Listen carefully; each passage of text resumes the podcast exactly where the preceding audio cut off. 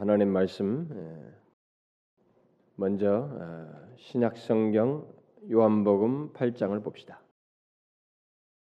신약 성경 요한복음 8장 58절인데 53절부터 59절까지 예, 한 절씩 일단 배경상 배경 설명이니까 우리 한 절씩 교독을 하도록 합시다. 53절부터 58절. 너는 이미 죽은 우리 조상 아브라함보다 크냐? 또 선지자들도 죽었거늘 너는 너를 누구라 하느냐? 예수께서 대답하시되 내가 네게 영광을 돌리면 내 영광이 아무것도 아니거니와 내게 영광을 돌리시는 이는 하나님 아버지시니 곧 너희가 너희의 하나님이시라 칭하는 그이니라. 너희는 그를 알지 못하되 나는 아노니 만일 내가 알지 못한다 하면 나도 너희 같이 거짓말쟁이가 되리라. 나는 그를 알고 또 그의 말씀을 지키노라. 너희 조상 아브라함은 나의 때를 볼 것을 즐거워하다가 보고 기뻐하는 유대인들이 이르되 네가 아직 50세도 못 되었는데 아브라함을 보았느냐? 예수께서 이르시되 진실로 진실로 너희에게 이르노니 아브라함이 나기 전부터 내가 있느니라 하시니 다 같이 봅시다 그들이 돌을 들어 치려 하거늘 예수께서 숨어 성전에서 나아가시니라. 58절을 잘 기억하시면 됩니다. 진실로 진실로 너희에게 이르니 아브라함이 나기 전부터 내가 있느니라.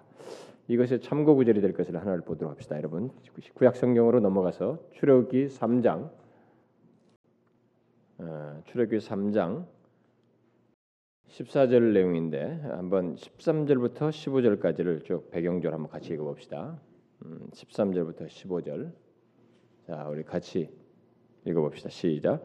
모세가 하나님께 아뢰되 내가 이스라엘 자손에게 가서 이르기를 너희의 조상의 하나님이 나를 너희에게 보내셨다 하면 그들이 내게 묻기를 그의 이름이 무엇이냐 하리니 내가 무엇이라고 그들에게 말하리이까 하나님이 모세에게 이르시되 나는 스스로 있는 자이니라 또 이르시되 너는 이스라엘 자손에게 이같이 이르기를 스스로 있는 자가 나를 너희에게 보내셨다 하라. 하나님이 또 모세에게 이르시되 너는 이스라엘 자손에게 이같이 이르기를 너희 조상의 하나님 여호와 곧 아브라함의 하나님 이삭의 하나님 야곱의 하나님께서 나를 너희에게 보내셨다 하라. 이는 나의 영원한 이름이요 대대로 기억할 나의 칭언이라. 자, 우리가 그동안에 4월 말까지 한 6개월 넘도록 시간상으로는 뭐 거의 1년 가까이 아, 은혜와 배도에 대해서 시리즈로 살폈습니다. 아, 그래서 이제는 지난주에 제가 말씀을 드린 대로 좀 더 개인적으로 적용될 수 있는 그런 새로운 시리즈를 짧게 뭐 길지 않은 시리즈로 제가 하려고 합니다. 원래 이게 하려고 의도가 아니었기 때문에 중간에 여러분들의 필요를 좀 돕기 위해서 제가 잠깐 삽입하는 아, 시리즈입니다. 이 시리즈의 말씀은 어, 에고 에이미의 은혜입니다. 에고 에이미 갑자기 웬 뚱딴지 같은 얘기냐?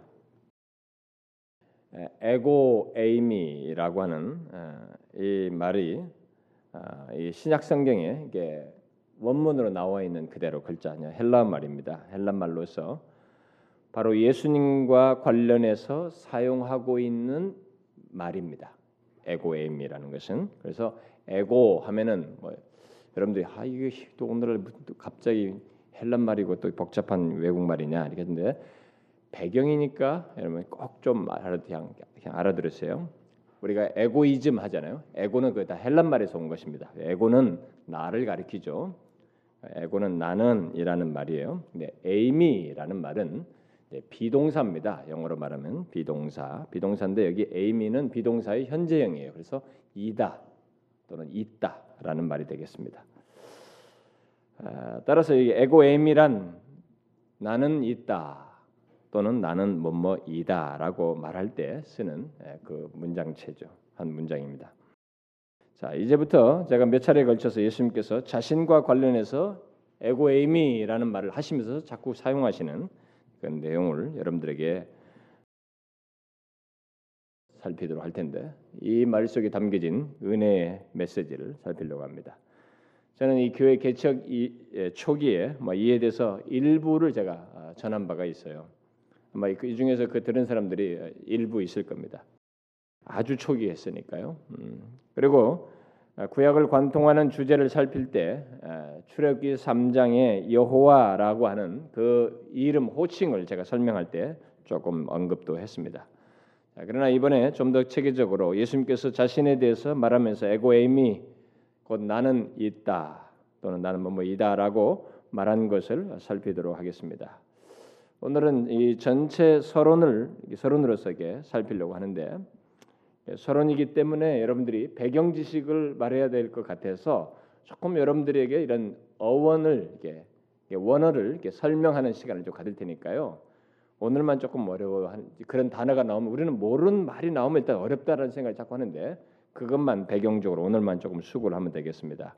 뭐 어려울 것도 없어 이제 뭐 설명한 걸 제가 반복하니까요. 자 예수님께서 에고에이미 곧 나는 있다 또는 나는 뭐뭐이다라는 라고 이렇게 말씀하신 내용들은 어, 예수 그리스도를 믿는 우리에게 또 믿게 될 모든 사람들에게 아주 엄청난 사실을 말해주는 비밀스러운 내용입니다.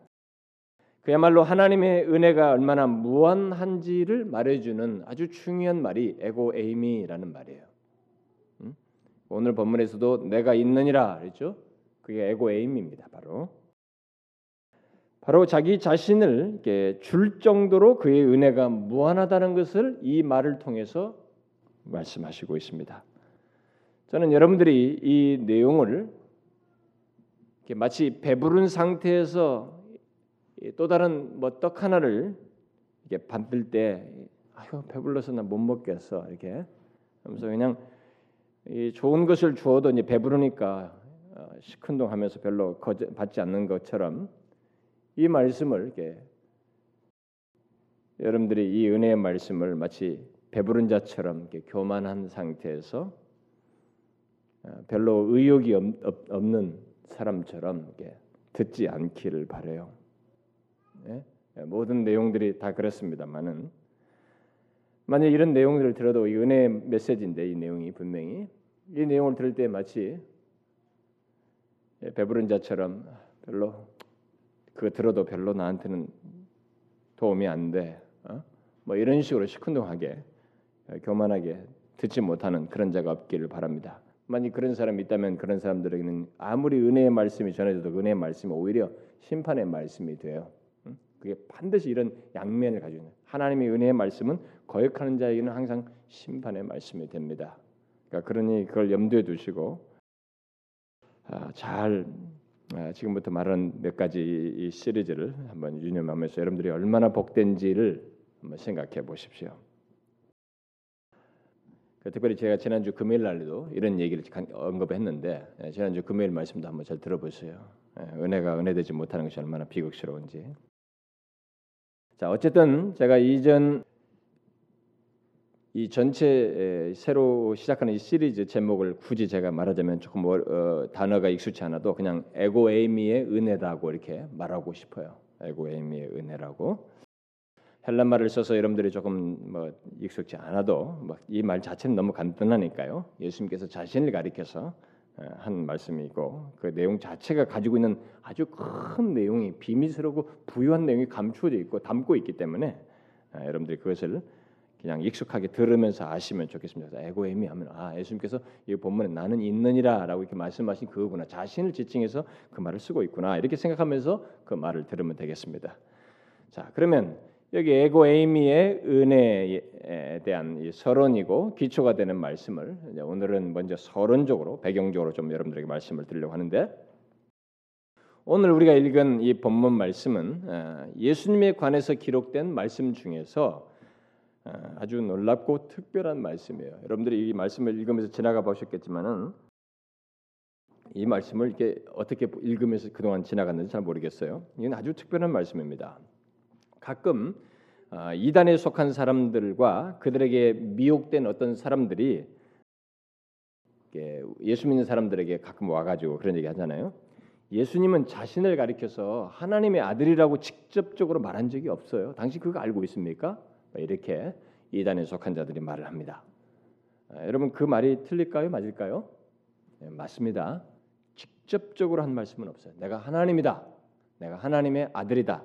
라는 이런 직접적인 서술은 없어요. 예수님의 입에서 직접적인 서술은 나오지 않았습니다.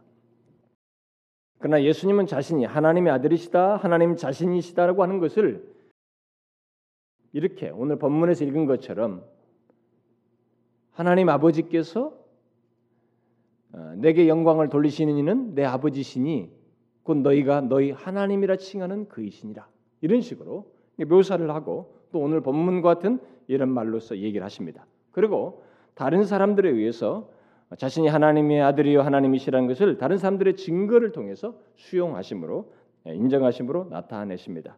그래서 그 표현을 직접 쓰지는 않았지만 사실상 그에 해당하는 말씀을 다각적으로 많이 말씀하셔요. 자신이 하나님의 아들이시라는 것을 말입니다. 자, 그래서 이단들은 항상 이런 식으로 어떤 문자를 가지고 뭐가 있고 없고를 따져서 막 마치 신무기를 하나 든 것처럼 다가오지만은 그게 오히려 무지에서 하는 행동들이죠. 어, 성경을 총체적으로 이게 통합적으로 알지 못하기 때문에 하는 취하는 태도입니다. 어쨌든 예수님께서는 오늘 말씀 같은 것을 통해서 자신이 하나님의 아들이심을 증언할 뿐만 아니라 갈릴리 바다에서 바람과 이런 파도를 예? 광풍을 한마디의 말씀으로 잔잔케 하심으로써 자신이 어떤 분이신지를 이렇게 실제적으로도 이렇게 증거해 보이셨죠. 여러분 바람 바람 이 바람과 바다를 한마디로 잠잠케 하시는 것은 성경에 예수님이 이전에 인류 역사상에 한 번밖에 없었어요. 그 언제 있었습니까, 여러분? 예수 하나님께서 모세를 시켜가지고 말한 거잖아요. 한마디 말씀으로 바다를 쪼개었습니다. 잠잠케 하셨어요. 여러분 누가 바람과 이 바다를 한마디의 말로 잠잠케 할 수 있어요? 이건 어느 인간도 할 수가 없습니다. 이미테이션이 불가능해요. 이것은 창조주가 아니면 하나님이 아니면 할 수가 없는 것입니다. 바로 그것을 실제적으로 하셨어요. 예수님께서는 바다와 바람이 예수님의 한마디에 복종했습니다. 그래서 도대체 이가 누구냐 이렇게 제자들이 그걸 지켜본 자들이 말을 하지 않았습니까? 결국 이런 사실 통해서 예수님은 주 하나님이라는 것을 증거해 보이셨어요. 특히 그가 죽으셨다가 부활하셨을 때 자신의 몸을 직접 만져보기 전에는 십자가에 못 박힌 그 손 구멍을 넣어보고 창, 창이 찔린 옆구리에 손을 넣어보기 전은 믿을 수 없다고 한 도마에게 자신의 못 박힌 손과 옆구리를 보이심으로써 도마의 고백대로 주이시오 하나님이십니다. 라는 고백을 이게 수용하셨죠.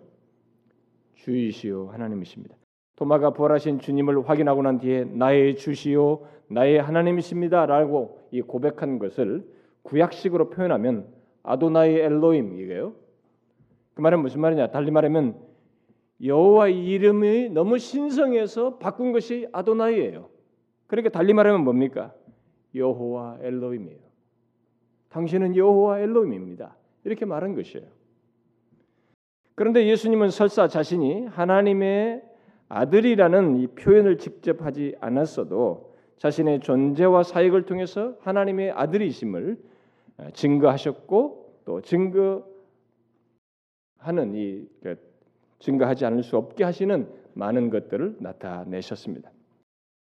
그런 많은 내용 중에서 오늘 읽은 우리가 요한복음 8장 음, 58절의 이 말씀은 예수님께서 자신에 대해서 묘사한 말 중에서 자신이 하나님이신 것을 사실상 직접적으로 증거한 것이라고 말할 수 있는 그런 내용입니다.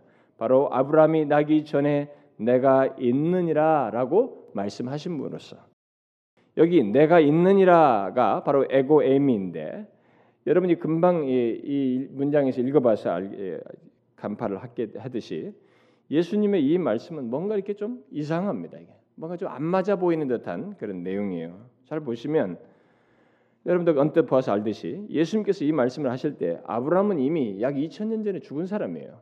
자기 이스라엘 유대인의 조상으로서 시조로서 이미 2000년 전에 죽은 사람입니다. 그런데 바로 그런 아브라함이 나기 전부터 예수님께서 있다라고 이렇게 말씀하신 것을 말씀하시고 있는 거잖아요.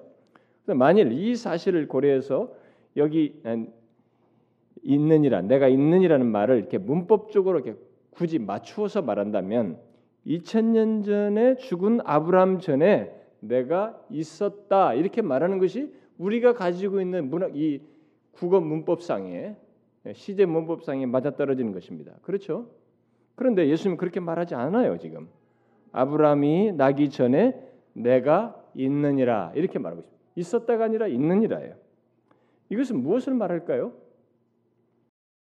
이것은 단순히 예수님께서 아브라함보다 먼저 계신 분이시다, 곧 선지하신 분이시다라는 것을 말하는 것일까요?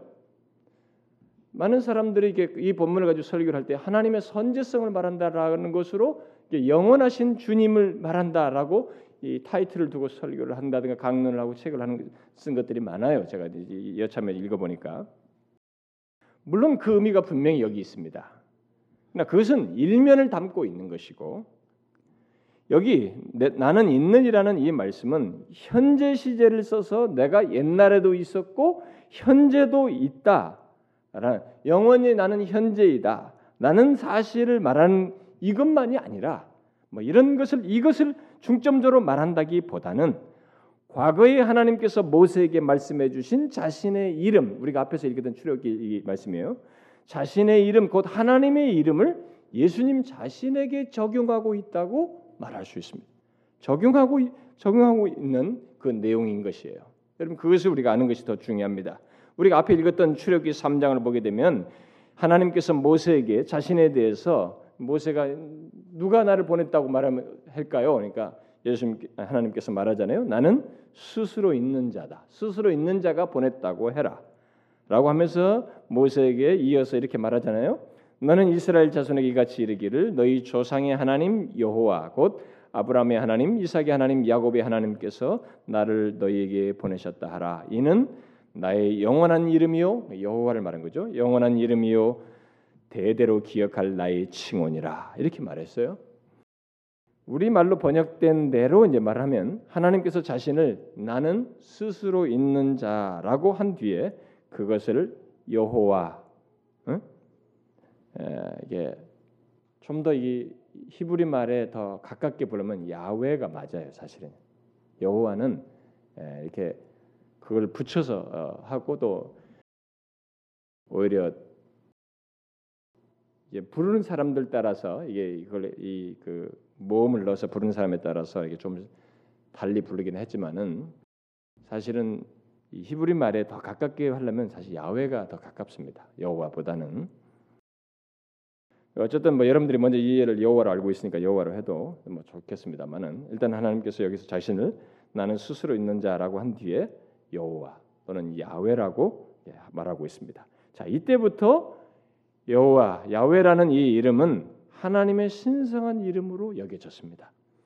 그런데 여기 하나님께서 자신을 소개한 이름 우리말로 번역해서 말한 나는 스스로 있는 자 야훼는 많은 의문을 불러일으키는 말씀이에요. 많은 호칭입니다. 그래서 이 호칭 때문에 굉장히 사람들이 헷갈려요. 사실 뭐 종자 견해가 많이 나눠집니다. 그래서 제가 여러분들에게 좀 배경적으로 이런 걸 설명을 해야 되겠습니다. 여러분들이 여호와라는 익숙한 말씀이지만 이름이지만 이걸 좀 어떻게 사람들이 이렇게 다양하게 설명하는지 우리가 어떻게 이해해야 되는지를 배경적으로 아는 것이 오늘 본문 설명하는 데 도움이 되기 때문에 좀 얘기를 하고 싶어요. 그냥 야훼라는 소리로 나를 부르라고 했다면 아주 간단합니다. 만약 하나님께서 야 나를 야훼라고 불러라 이렇게 하나의 호칭으로서 그냥 음성으로서 가르쳐 줬다면 간단하지만은 히브리 말은 일반적으로 단어의 의미를 담고 있어요. 음? 담고 있기도 하고 또 앞에서 나는 스스로 있는 자라고 친히 하나님께서 말씀하시면서 야훼라고 말을 하고 있기 때문에 이 야훼와 스스로 있는 자는 연결시키고 있어서 그냥 음성어라고 말할 수가 없습니다. 그러면 스스로 있는 자 야훼라는 말을 통해서 말하는 것은 무엇일까? 음? 하나님께서 어떤 사람은 여러 가지 견해가 있는데 어떤 사람은 하나님께서 자신을 스스로 있는 자라고 소개한 말 속에 여기에 있다라는 말이 비동사가 들어 있거든요. 그러니까 있다라는 히브리 동사가 있는 것에 근거해서 야훼라는 말은 있다라는 동사에서 파생한 것으로 간주해 가지고 나는 스스로 있는 자 야훼라는 이 말을 하나님의 존재를 말하는 것입니다. 하나님의 존재의 실제성을 말한다. 하나님의 존재가 너무 확실하다는 것을 말한다. 라고 주장합니다. 그래서 I am who I am으로 일반적으로 이렇게 번역을 하죠. 또 어떤 사람은 히브리어 동사의 이 동사는 히브리어 동사는 우리처럼 시제를 하나 딱 일치된 게 아니고 시제를 다양한 시제를 가지고 있어요. 그러니까 폭넓은 시제를 사요, 생각해서 나는 스스로 있는 자라는 말 속에 이 비동사를 있다라는 말이 이게 단순히 뭐 I am, am 이게 아니고 I cause to be 이렇게 여러분 오늘만 이해해 주세요. 이제 영어 잘 안 쓰려고 하는데 I cause to be 이렇게 that 뭐 which 뭐 이렇게 해가지고 I cause to be 반복해서 그러니까 내가 존재케 하는 것을 존재케 하는 자 이렇게 라고 말한다고 하면서 그러면 내가 존재케 하는 자다 이렇게 말하니 하나님이 이 세상의 우주 만물의 모든 것을 존재케 하시는 분으로 말하는 것이다. 그래서 결국 하나님이 하나님의 창조 행위를 말하는 것이다. 하나님은 창조자이시며 모든 것을 창조하시는 분이시다라는 것을 말한 것이다. 이렇게 해석하기도 합니다. 또 어떤 사람은 여기 비동사 있다를 I will be다 이렇게 번역해 가지고 하나님은 모든 상황에 충족하시는 분으로 계신다는 것을 말한다라고 주장해요. 그래서 쉽게 말해서 나는 너를 위해 네가 필요로 하는 하나님이 될 것이다. 이렇게 말한다는 거예요. 또 어떤 사람은 하나님께서 자신을 스스로 있는 자 I am who I am으로 말했다는 것은 의도적으로 자신을 이해할 수 없도록 벌써 이게 자신을 아니 하나님이면 뭐 나는 뭐 한다. 정확하게 말하는데 I am who I am. 이게 도대체 뭐냐 이게? 이게 너무 뭐하다 이렇게 할 때는 하나님이 일부러 의도적으로 자신을 이해할 수 없도록 하기 위해서 그렇게 한 것이라고 하면서 이 야외라는 이 호칭을 그렇게 이해할 수 없는 호칭으로 주셨다. 이렇게 주장을 합니다. 왜냐하면 어떤 특정 이름이 주어진다는 것은 하나님을 통제할 수 있다는 의미가 되고 그의 존재를 제한할 수 있다는 의미가 되기 때문에 일부러 이렇게 알 수 없는 이해할 수 없는 말을 주셨다 이렇게 주장하기도 합니다. 이렇게 다양한 어원적 해석 속에서 사람들은 아니다. 그래도 이, 이 말을 해석하려면 문맥 속에서 해석해야 된다. 성경이 가장 안전한 길은 문맥 속에서 해석하는 것이니까. 그래서 이 말이 주어진 주어지게 된 배경, 곧 문맥을 보아야 하는데 앞에 문맥을 보니까 3장 뭐 출애굽기 3장 12절을 보니까 모세에게 아, 내가 정령 너와 함께 있으리라라고 이런 말을 하면서 이런 배경 속에서 이런 말을 하고 있으니 하나님의 이 칭호가 하나님의 임재의 확신을 주는 그런 내용 속에서 말한 것이라고 하면서 그 이름이 바로 그런 내용을 담는다라고 주장합니다. 그래서 내가 스스로 있는 자라고 하는 이 칭호는 내가 여기에 있는 것처럼 내가 거기에도 네가 거기 가는 거기에도 어디에든 거기도 거기에도 있을 것이다. 곧 또는 나는 너를 위하여 여기 있다라는 의미로 말했다는 것이에요. 그리고 거기에 덧붙여서 하나님께서 모세에게 이스라엘을 애굽에서 구원해 내도록 하겠다고 이 말한 것을 생각하게 될 때 여기 야외 사실상 구원의 이름으로서 이, 이 야외라는 이름은 사실상 구원의 이름으로서 준 것이다. 구원. 구원의 이름으로서 그래서 따라서 야외는 지금 여기에 행동하시는 분이시요 특히 구원의 행동을 하시는 분이시다라고 말한다는 거예요. 여러분 제가 이런 얘기니까 아 이거 뭐 신학교 강의 듣는 것 같네요. 너무 복잡합니다. 이럴지 모르겠는데 앞으로의 몇 가지 시리즈를 위해서 여러분들이 배경을 알아야 됩니다. 그리고 제가 말하는 정도는 이해를 하셔야 돼요. 여호와 뭐 하나님 알지도 못하고 여호와 이름 쓰면 어떻게 해요? 의미가 있어요, 여러분. 그리고 예수 그리스도 안에서 아주 아주 중대한 의미가 있습니다. 이것을 꼭 알아야 되기 때문에 제가 설명을 합니다.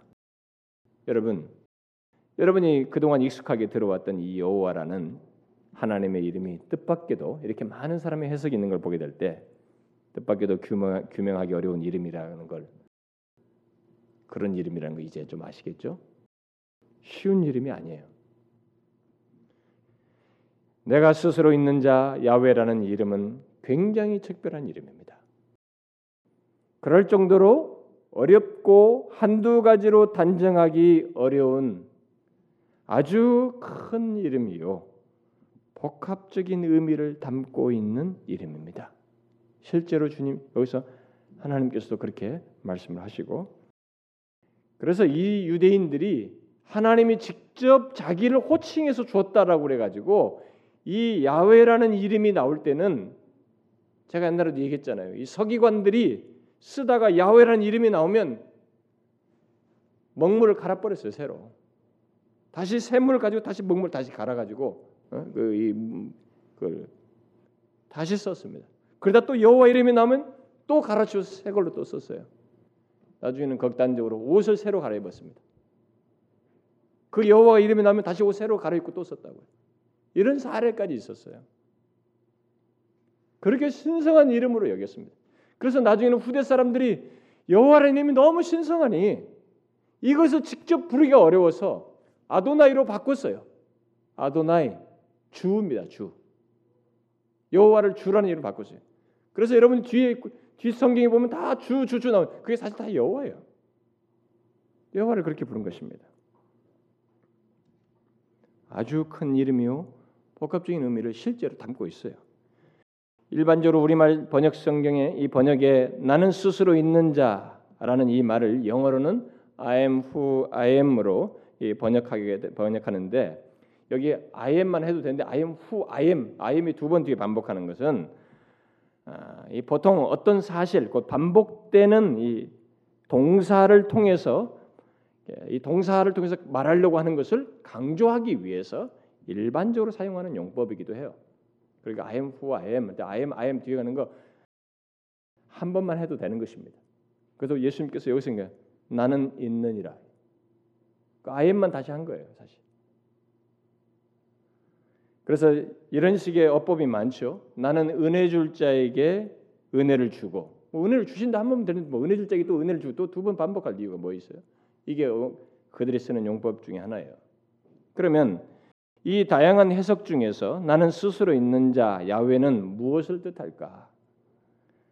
그것은 앞에서 말한 모든 내용을 다 내포하고 그 이상을 내포할 정도로 하나님의 특별한 이름이라고 할 수 있습니다. 이걸 아셔야 됩니다. 지금 여러 학자들이 거론하고 있지만 사실상 이 문자 하나를 가지고 비동사 아엠인지 윌빈지 아이 코스투빈지 이걸 가지고 단정할 수 없는 큰 의미예요. 왜냐하면은 뒤에서 예수 그리스도께서 적용한 사실 때문에 그래요. 이것은 결국 예수 그리스도 안에서 확실하게 드러나게 됩니다.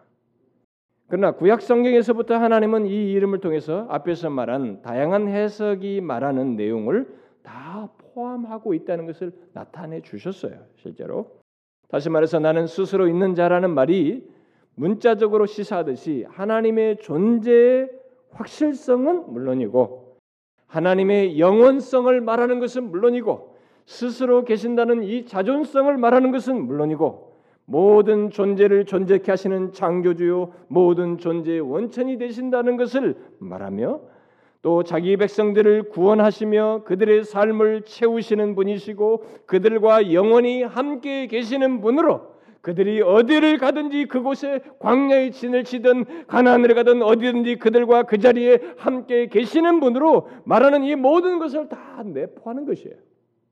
실제로 그렇습니다. 구약의 역사를 보면 여러분들이 여호와께서 말씀하시는 이 내용 속에 다 그 내용들이 함께 나와요. 자신과 자기 백성들에 대해서 언약을 맺으시고 언약에 굉장히 충실하는데 이런 내용들을 충실성 속에서 다 나타내고 그 관계를 아주 신실하게 지키시고 유지한다는 것을 보여줍니다. 그러나 여기서 이제 우리가 주목해야 될 것은 중요한 내용은 하나님께서 자신을 나는 스스로 있는 자 야훼라고 말했을 때 그 말을 통해서 이 문맥 속에서 강조하는 것은 자신의 존재와 모든 행동, 곧 구원 행동과 계속적으로 자기 백성들과 함께하여서 행하시는 그 모든 것이 바로 자기 백성들을 위한 것으로 말하고 있다는 거예요.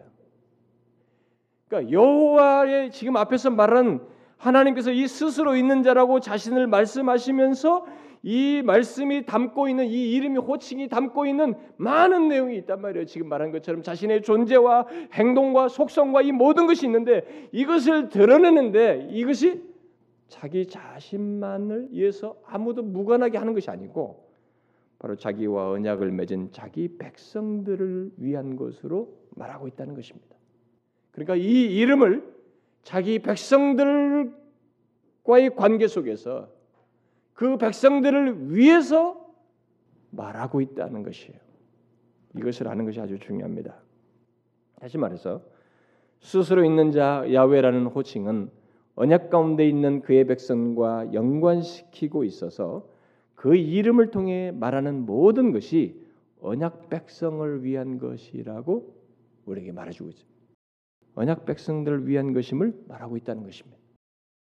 그리고 그 실체는 친히 육신을 입고 오신 예수 그리스도 통해서 더 분명하고 풍성하고 명확하게 드러납니다. 실제로 드러났죠. 따라서 우리는 이 시리를 통해서 주목하려고 하는 것 여기서 이제 우리가 계속 생각해야 될 것은 바로 나는 스스로 있는 자 야훼라는 하나님을 지칭한 호칭과 그 호칭을 통해서 나타내고자 하는 내용들이 예수 그리스도를 통해서 증거되었고 이렇게 다 나타났다는 거예요. 나타난다는 것입니다. 그리고 그것이 다 우리를 위한 것으로 예수 그리스도께서 증거해 주셨다는 것입니다. 그래서 오늘 본문은 나는 스스로 있는 자 야훼라는 호칭 자체가 예수님 자신에게 해당된다는 것을 예수님 자신의 증거에 의해서 말해지고 있는 것이에요. 거기 내가 있느니라. 이것은 바로 나는 스스로 있는 자 야훼라는 호칭을 자기에게 적용시켜서 말하고 있는 것입니다. 본문에서 아브라함이 나기 전부터 내가 있느니라 곧 에고 에이미라고 이, 이 말한 이 내용이 그것을 말하는 것이에요. 바로 하나님께서 모세에게 나는 스스로 있는 자 곧 I am who I am으로 말한 것을 자기에게 적용하고 있는 것입니다. 여러분 제가 지금 배경적으로 말한 것이 무슨 말인지 알겠어요? 예? 이해하시겠습니까? 이해가 안 돼요? 제가 너무 뭐 혼자 막 어려운 얘기만 떠든 겁니까? 구약의 예수님 그 하나님께서 I am who I am으로 스스로 있는 자 야훼라고 말한 그 내용이 지금 예수님께서 자기에게 적용하고 있어요. 근데 그 이름에는 굉장한 내용이 담고 있단 말이에요. 여러 학자들이 해석하기 어려울 정도로 존재와 그의 속성과 행하심이 수많은 내용이 있는데 바로 그 이름을 자기에게 적용하고 있다는 것입니다. 예?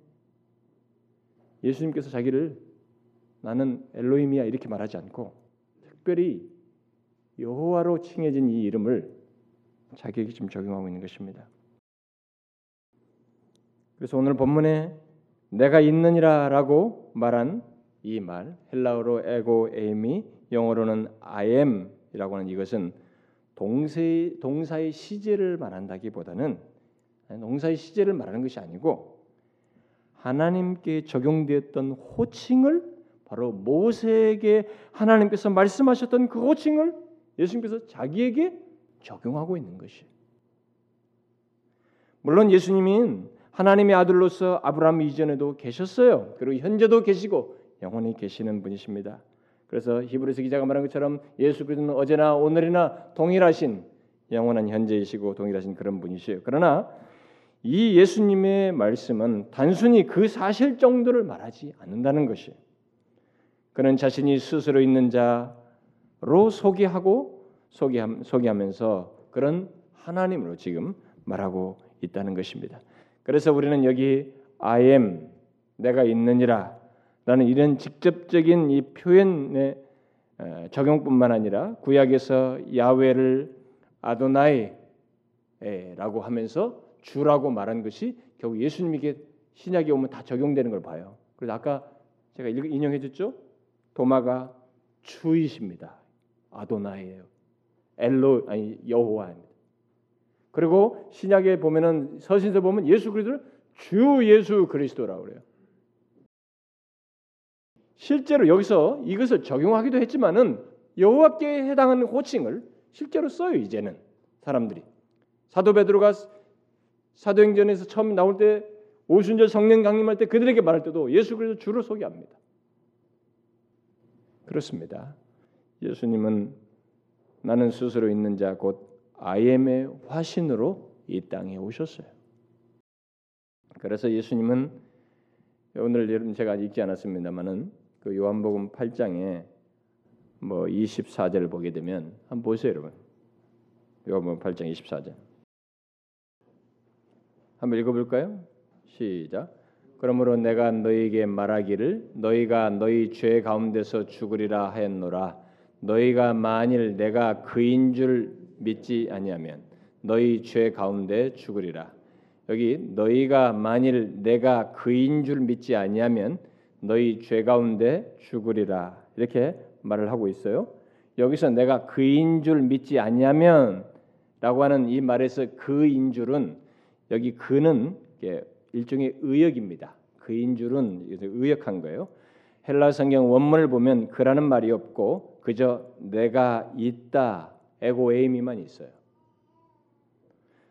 따라서 너희가 만일 내가 있다라는 것을 또는 내가 있는 자인 것을 믿지 아니하면 너희 죄 가운데서 죽으리라 이렇게 말하고 있는 거예요. 예수님께서. 그렇게 예수님은 아이엠의 화신으로 곧 스스로 있는 자의 화신으로 이 땅에 오셨어요. 그러므로 그는 영원부터 영원까지 계시고 자존하신 하나님이시요 만물을 창조하시며 모든 생, 생명의 보존자이시고 능력과 영광과 존귀와 거룩함을 지니신 분이시고 동시에 지극히 지극한 은혜와 사랑을 지니신 그런 분으로 이 땅에 오셨는데 그 예수님께서 바로 출애굽께서 말한 스스로 있는 자로 자신에게 적용하셔서 에고에미 곧 아엠이라고 말했을 때 그 말 속에는 예수 하나님 예수 여호와께 해당하는 모든 것이 바로 자기에게 해당된다고 말하는 것이에요. 실제로 예수님이 그런 분이에요, 여러분. 그런 분으로 오신 것입니다. 그래서 요한복음 1장 1절에 자신이 말씀이 하나님과 태초부터 함께 있어 창조하셨다. 창조에 동참하셨다는 걸 얘기하지 않습니까? 예수님께서 자신을 하나님으로 주장한다는 것을 이런 내용 속에서 나는 내가 아브라함이 나기 전부터 내가 있느니라라고 하는 이런 내용 문맥 속에서 이런 말을 할 때 이 예수님이 지금 하나님 자기 자신을 하나님으로 말한다는 것을 알았기 때문에 그 유대인들이 어떻게 했어요? 끝절에서 어떻게 했습니까? 돌로 쳐서 죽이려고 그랬습니다. 뭐 하나님이라고 말하지 않았으면 그렇지 않은데 이들은 알았던 거죠. 그러나 예수님께서 자신을 에고에미 또는 아엠으로 말했을 때 그의 의도는 자신이 하나님이다는 사실, 예, 이, 사실만을 말하는 것은 아니고 그야말로 호, 그 호칭으로서 있는 자, 곧 아엠을 말한 것 정도 예, 그렇게 아니고 그 안에 많은 내용이 감춰져 있다는 것을 사실상 말하고 있는 거예요. 그러니까 이 사람들은 지금 하나님이라고 주장했다라는 것에만 흥분하고 돌로 치려고 했지만 예수님께서 지금 이 말을 인용하시면서 자기 적용했을 때는 단순히 존재하신다, 하나님의 아들이시다, 하나님이시다, 뭐 이것만이 말하지 않아요. I am 하시면서 뭔가 더 많은 내용을 이 이름과 함께 말씀하시고 있는 것입니다. 자, I am인 자신이 결국 무엇을 위해 I am인지를 동시에 말하고 있는 것이에요. 여러분들이 제가 말한 걸 잘 좀만 이해해 주세요. 잘 들으면 됩니다. 이해하려고 해보세요. 마치 하나님께서 출애굽기 3장에서 자신을 있는 자라고 말할 때 단순히 자신의 존재와 속성을 말하는 것을 넘어서서 나는 전능자야, 창조자야, 무한자야 이렇게 말하는 것을 넘어서서 나는 나와 언약을 맺은 언약 관계에 있는 이스라엘 백성들을 위해서 있는 자요. 그들의 구원과 복을 위해서 있는 자라는 것을 동시에 내포하듯이 예수님께서 여기 I am이라고 자신을 말했을 때는 그걸 말하는 거야. 그 내용을 동시에 내포하고 있는 것입니다. 따라서 예수님께서 자신을 I am이라고 말함으로써 자신을 뭘로 말하냐? 나는 너의 구원자다. 나를 믿는 자들의 구원자다. 죄로부터 구원하여서 생명을 주고 풍성한 은혜를 주는 그런 자신으로 소개하고 있는 것입니다. 그야말로 그의 백성들의 모든 것이 되시는 분이시라는 것을 내포하고 있는 거예요. 그것을 어떻게 알 수 있느냐? 예수님께서 이 땅에 계실 때 나는 있다라는 이 에고 에임이 곧 I am이라는 말을 여러 번 사용한 것을 통해서 알게 됩니다. 예를 들면 에고 에임이 곧 I am이라고 한 뒤에 생명의 떡이라고 덧붙입니다. 그래서 나는 생명의 떡이다. 생명의 떡으로 있다. 이렇게 말씀하셔요. 또 I am이라고 한 다음에 나는 빛이다. 빛을 첨가하셔서 나는 빛이다. 너희들에게 이 죄악과 흑암 가운데서 인생의 갈 바를 모르는 자들에게 나는 너희를 위하여 빛이다. 이렇게 말씀하셔요. 또 나는 양의 문이다. 들어오면 구원을 얻는 거죠. 문이다. 또 나는 선한 목자이다. 아이엠 다음에 자꾸 첨가해요. 나는 부활이다. 나는 생명이다. 나는 길이다. 갈 바를 알지 못하는 너희들에게 길이다 말이죠. 생명의 길이다. 나는 진리이다. 나는 생명이다. 나는 참 포도나무이다. 그래서 에고에임이 아임이란 말 뒤에 계속 첨가하셔요. 주님께서. 단순히 영원히 존재하는 것을 넘어서서 자신이 구원할 백성, 곧 우리를 위해서 모든 것이 되신다는 것을 이 에고 에이미를 통해서 말씀해 주셔요. 그러므로 하나님께서 자신을 I am who I am으로 스스로 있는 자 야훼라고 말씀하실 때부터 하나님의 의도는 예수님에 의해서 밝히 드러난 것처럼 단순한 호칭을 넘어서서 자신의 모든 것, 심지어 자신의 생명까지도 자신과 언약을 맺은 백성들에게 주는 분이다라고 하는 것을 내포했던 거예요. 무슨 말인지 알겠습니까? 하나님께서 왜 자신을 이렇게 아임으로 모한 호칭으로 여기시면서 말씀해 주셨고 그것을 왜 예수님께서 자기에게 적용하셨느냐면은 바로 이런 의도예요. 처음부터 하나님은 그 의도를 가지고 있었습니다. 실제로 성경의 기록이 다 증명하다시피 하나님의 의도는 바로 예수님에 의해서 밝혔잖아요. 하나님이신 그분이 십자가에 달려 죽으심으로써 결국 뭘 증명합니까? 자신의 모든 것, 심지어 생명까지도 자기와 언약을 맺은 자를 위해서 주는 분이라고 하는 것을 보이신 것이에요. 이 이름은 바로 그런 것을 다 내포했던 것입니다. 그야말로 자신을 그런 분으로 생명까지 주어 우리의 모든 것을 채우시는 분으로 증거하셨던 거예요. 그리고 실제로 예수님께서 그걸 밝히셨죠. 밝히셨어요. 십자가에서 삶 속에서. 그러므로 하나님께서 모세에게 자신을 I am who I am으로 말씀하시고 이 땅에 육신을 입고 오신 예수님께서 그 말을 인용하여 I am이라고 했을 때 그 I am은 내가 있다, 곧 영원히 있다는 것을 말하는 것을 넘어서서 나는 언약 백성인 너희를 위하여 어떤 존재로서 있다라는 의미를 내포하고 있고 또 자신이 구원할 백성들을 위해 예수님이 말씀하신 것처럼 나는 너희를 위하여 무엇 무엇이다라고는 의미를 내포하고 있는 것입니다. 우리들의 에고엠이 영어로 I am을 나는 있다라고 하지만은 나는 뭐뭐이다라고 말하는 것과 똑같은 것이에요. 여러분 우리가 영어로 I am이면 나는 있다도 되지만 뭐뭐이다도 되잖아요. 뒤에 보호가 첨가돼 가지고 뭐뭐이다가 되잖아요. I am 그러면 나는 목사이다 이래죠. 이런 것처럼 그렇게 이 예수 하나님께서 자신을 이 아엠이라고 말씀하시면서 뒤에 내용을 남겨놨어요. 예수 그리스도 안에서 증거할 내용으로 남겨 놓으신 것입니다. 그래서 이 아엠은 내가 존재하는 것도 되지만은 무엇으로 있는 것은 나는 무엇 무엇이다는 것을 내포하는 것이었어요. 실제로 예수님께서 하나님을 지칭한 이 아엠을 자신에게 적용하셔서 본문처럼 내가 있느니라라고 하심으로써 출애기 3장 말씀처럼 있는 자라는 것도 말을 하지만 생명 너희들의 길이고 너희들의 진리고 나는 너희들의 선한 목자라는 것을 말씀을 통해서 진짜로 우리들의 모든 삶에 모든 것을 채우시는 분으로 계신다는 것을 말씀해 보이셨어요. 실제로 하셨죠. 그러므로 예수 하나님께서 또 예수님께서 자신을 아임이라고 했을 때의 의미는 두 가지를 다 포함해서 말한 것이라고 말할 수 있습니다. 다시 말해서 하나님은 영원히 존재하신 분이실 뿐만 아니라 am 이후에 자신의 어떤 특성을 넣으셔서 바로 우리를 위하여 어떤 분이시라는 것을 동시에 내포한다는 것입니다. 무슨 말인지 아시겠어요? 그렇습니다. 하나님께서는 자신의 자신과 언약을 맺은 자기 백성들을 위해서 이 아엠 이후에 많은 것을 채우셨습니다. 아니 비워두시고 계속 채우시기도 하셔요. 하나님은 그것을 기뻐하셨습니다.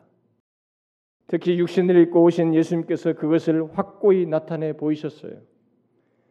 우리는 다음 시간부터 그 내용들을 살피겠습니다만 예수님께서 친히 첨가하신 내용들을 살피겠습니다만은 우리는 그 세부 사항들에 앞서서 영원하신 하나님께서 자기 백성들과의 관계에서 또 그의 백성들을 위해서 나는 있는 자이다. 나는 무엇이다라고 말씀하셔서 우리의 존재와 삶을 다각적으로 채우시는 분이시라는 것을 여러분들이 분명히 아셔야 합니다. 제가 이 배경적으로 설명하다 보니까 마치 성경의 자료들을 공개하고 정보를 주는 것 같고 이래서 여러분들이 아직까지 적용해야 내용으로 못, 못 할지 모르겠는데 잘 생각하셔서 이게 실제로 우리의 삶에서 그대로 이루어지고 있어요. 그의 백성들에게.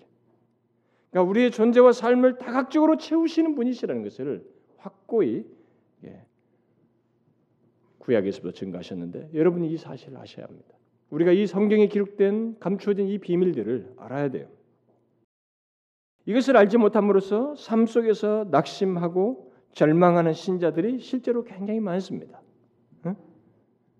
하나님께서 우리를 위해서 있는 자로 말하지만은 나는 너희를 위해 무엇 무엇이다고 말씀하시면서 우리의 존재와 삶을 채우신 분으로 계시지만 이것을 알지 못함으로 인해서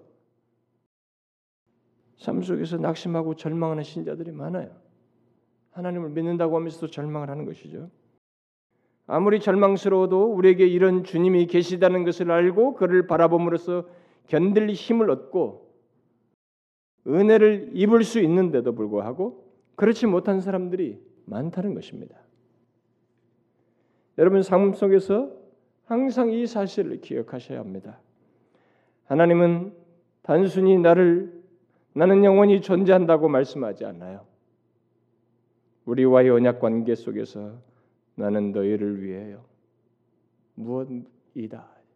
존재하며 있으며 무엇 무엇이다라고 말씀하십니다. 예수님께서 직접 하신 말씀들이 있습니다만은 하나님께서는 이미 구약에서부터 언약 백성들에게 그 내용을 증거, 하셨어요 증명하셨어요. 그래서 그의 백성들을 위하여 전능자가 되셨고 그의 백성들을 위하여 인도자가 되셨고 목자가 되시고 피난처가 되시고 힘이 되시고 다각적으로 그들을 위하여 무엇 무엇이 되셨어요. 사람을 질식시키는 이 햇빛이 있는 강렬한 이 광야의 햇볕 있는 그 광야에서 그늘이 되시는 것처럼 시련을 겪는 우리를 위하여 피난처가 되시고 절대 절명의 위기에서 구원하시는 구원주가 되시는 것을 이미 보이셨어요. 그야말로 자기 백성들을 위해 수없이 많은 무엇이 되시는 것을 구약 성경에서 증거해 보이셨습니다. 여러분 나는 있는이라고 말씀하신 주님께서 지금 우리에게도 그렇게 하고 계십니다. 그런 분으로 계셔요. 예? 바로 우리들을 위해서 IM이라고 하시면서 그 뒤를 적용 가능한 무엇으로 비워 놓으셨어요. 아니 실제 자신의 존재 증명을 우리에게서는 비웠다고 느껴지는데 사실상 자신의 존재 증명을 비웠다고 여기지는 분을 채우심으로써 나타내신다는 것입니다. 이것은 제가 꾸며낸 얘기가 아니에요. 여러분들에게 듣기 좋으라고 하는 말이 아닙니다. 이 땅에 육신을 입고 오신 예수님께서 직접 말씀하신 것이에요. 나는 너의 생명의 떡이다. 이 세상에서는 진정한 생명을 얻을 수 없지만 나는 너에게 진정한 생명을 주는 생명의 떡이다. 갈 바를 알지 못하는 너에게 있어서 나는 영원한 길이다. 무엇이 진리인지 옳고 그름을 판단하지 못하는 너에게 나는 진리다. 생명이다. 죽어도 다시 살게 하는 부활이다. 이렇게 말씀하셔요. 길을 잃어 헤매는 양과 같은 우리들에게 나는 너의 선한 목자이다. 이렇게 말씀하십니다. 또 우리가 사는 모든 삶의 경험 속에서 다각적으로 주님은 나는 너의 무엇 무엇이다라고 말씀하십니다.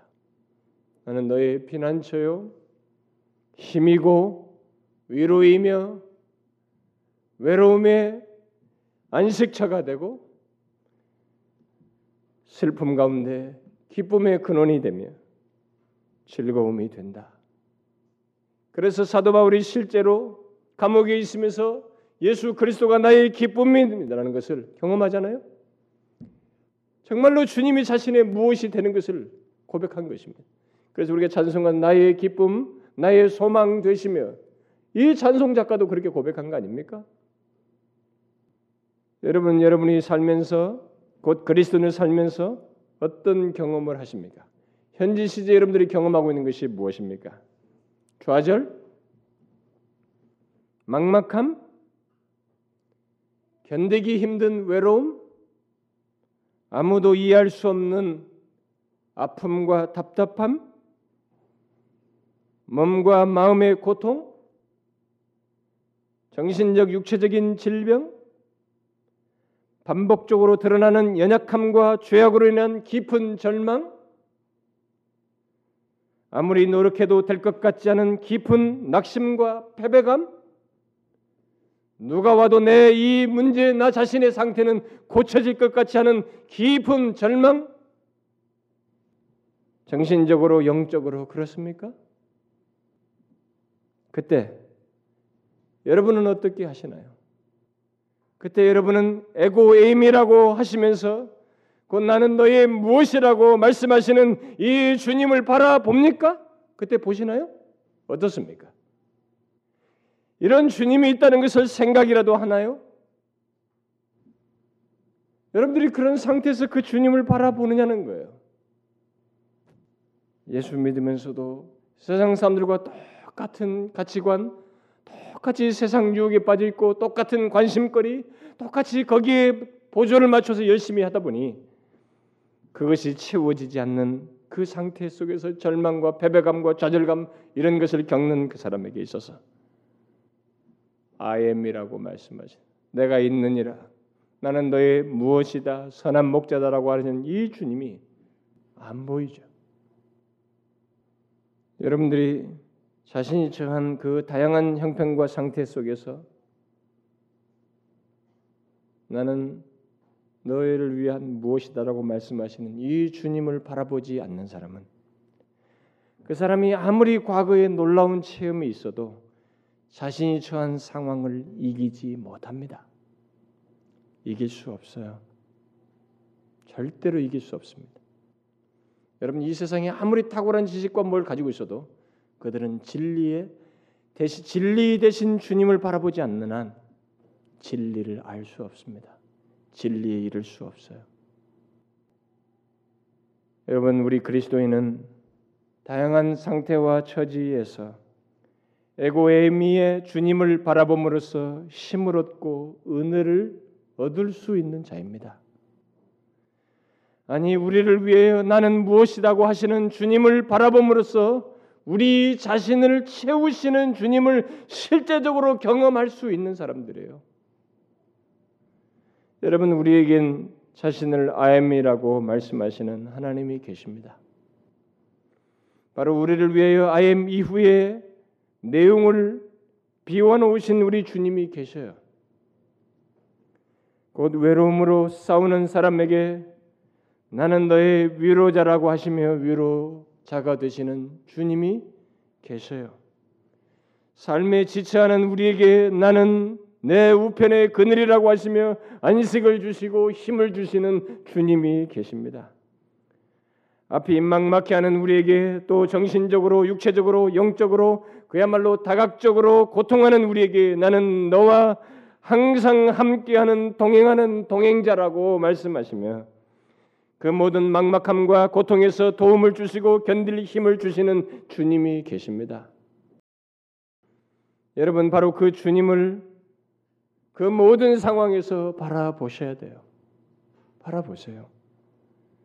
바로 그 상황, 그 상태, 그 아픔이 있고 외로움이 있고 견디기 힘든 상태에서 막막한 그 상태에서 우리의 아엠이 되시는 주님을 바라보라는 것이.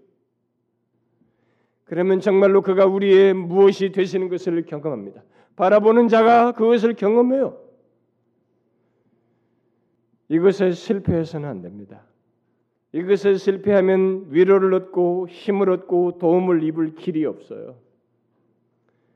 우리를 위하여 아엠이라고 하시는 주님을 꼭 바라보셔요. 그분만이 나의 존재와 삶을 채우시는 분으로 소망하며 믿음으로 바라보라는 것입니다. 한번 생각해 보는 것이 아니라 인내하며 믿음으로 바라보라는 거예요. 아니 그게 어떻게 해결책이 됩니까? 여러분이 믿음으로 그렇게 해 보았습니까? 놀라울 정도로 우리들이 믿음으로 이것을 못해요. 어려우면 어렵다는 것에 함몰되고 거기에 몰입하고 현실에 압도되기는 하지만은 그 상황에서 우리의 모든 것이 되시는 아임이라고 말씀하시는 주님을 믿음으로 바라보는 것은 실패합니다. 잘 보세요. 여러분 다윗이 어떻게 했습니까? 쫓기고 절망하는 상황 속에서 어떻게 했어요? 대책을 마련하면서 같이 맞상대하면서 칼을 들이댔습니까? 피하고 인내하면서 지냈지만 하나님을 바라보았습니다. 그래서 이 다윗의 시편에 보면 하나님을 바라라 이 말이 많아요. 주만 바라볼지라. 여러분 우리가 똑똑한 것 같아도 굉장히 뭐 하나님이 어려운 상황이 있을 때 거기서 해결책이 무엇이 있는 것처럼 굉장히 세밀한 이 방향 제시를 주고 방법들을 제시하지만 여러분 주를 바라보지 않는 가운데서 이 방법은 다 쓸모 없어요. 쓰레기예요, 여러분. 시편 기자들을 보세요. 이스라엘 백성들이 언제 그 절망에서 벗어납니까? 상대의 적국들이 몰려왔을 때 이들이 뭐였어요? 주를 바라보았습니다. 성에 갇힌 상태에서 주를 바라보았어요. 그런데 하나님이 밤사이에 저들을 다 쓸어버렸습니다. 아람 군대를 다 쓸어버려요. 그 메시지 전한 거 아니에요? 사도들이 뭘 했습니까? 감옥에서 뭘 했어요? 주를 바라보았습니다. 믿음의 선배들이 그랬습니다. 스펄전이 회심에 대한 심한 고민을 하고 있었을 때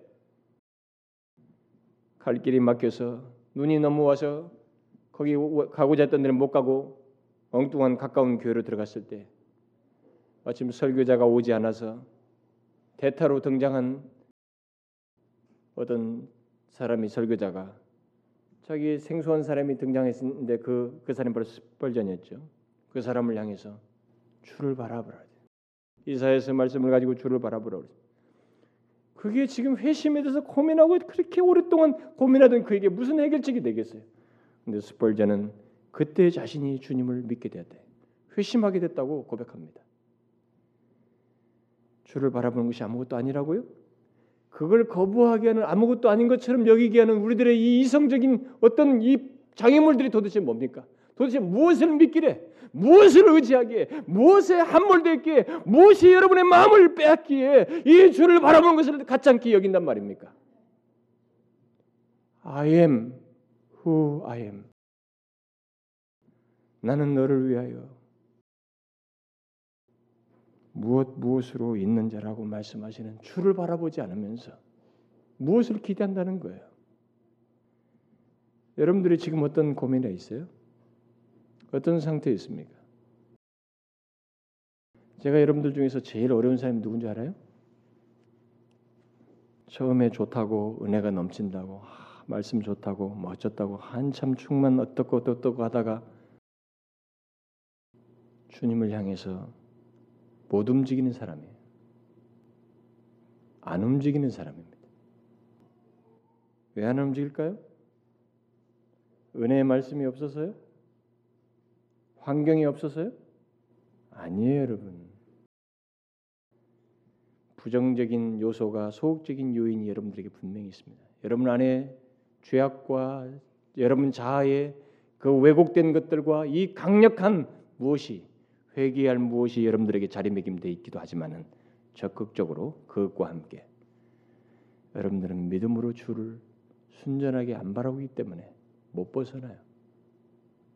헤어나질 못하는 것입니다. 주님이 누구십니까? 바로 여호와예요. 날 자신을 여호와로 야훼로 말씀하셨던 그분이 그를 믿는 우리들에게 am 선한 목자다. 너의 길이다. 너는 지금 길을 어떻게 가야 될지를 모르고 있구나. 너무 답답해하고 있구나. 내가 너의 길이다. 절망간데 있구나. 내가 너의 생명이다. 이렇게 말씀하셔요. 바로 그분을 바라보아야죠. 어디서 대답을 찾겠다는 것입니까, 여러분? 예수 믿는 우리에게 복이 무엇입니까? 예수 믿는 우리에게 길이 어디 있다는 것입니까?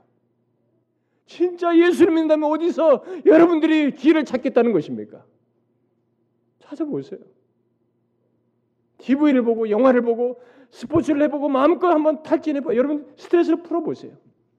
진리가 있습니까? 거기에 생명의 원천이 있나요? 없습니다. 수많은 동서고금의 책들을 모아놓고 뒤져도 생명을 주는 것은 없어요. 생명의 원천은 발견되지 않습니다. 진리는 없습니다. 바로 이 여호와로 오신 예수 그리스도 안에 있어요. 그를 바라보는 것입니다.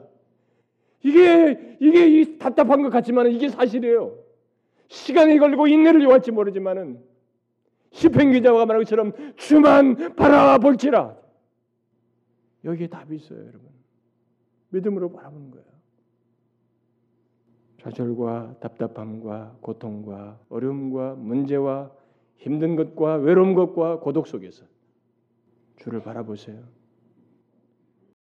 I am 에고에임이라고 말씀하시면서 우리를 위해 뭔가를 비워놓으신 그 주님을 바라보라는 것이. 그 사람은 우리를 채우시는 주님을 경험합니다. 스펄전이나 스펜 기자나 다윗이 다 경험한 것처럼 꼭 경험해요. 이것을 믿으시라는 것입니다. 그래서 여러분들이 이 은혜를 속히 회복하길 바래요. 우리는 있잖아요. 기댈 때가 있습니다. 아임 되시는 주님이 있다고요. 일어나라 이거죠. 이분을 인하여서 일어나라는 것입니다. 아임 되시는 주님을 인하여 회복하라는 것이에요. 이 영원히 지지 아니하시고 영존하시고 그분이 바로 우리의 아임이 되셔서 도우시니 그분을 인하여 일어나라는 것입니다. 그분을 바라보므로 모두 그러길 바래요. 기도합시다.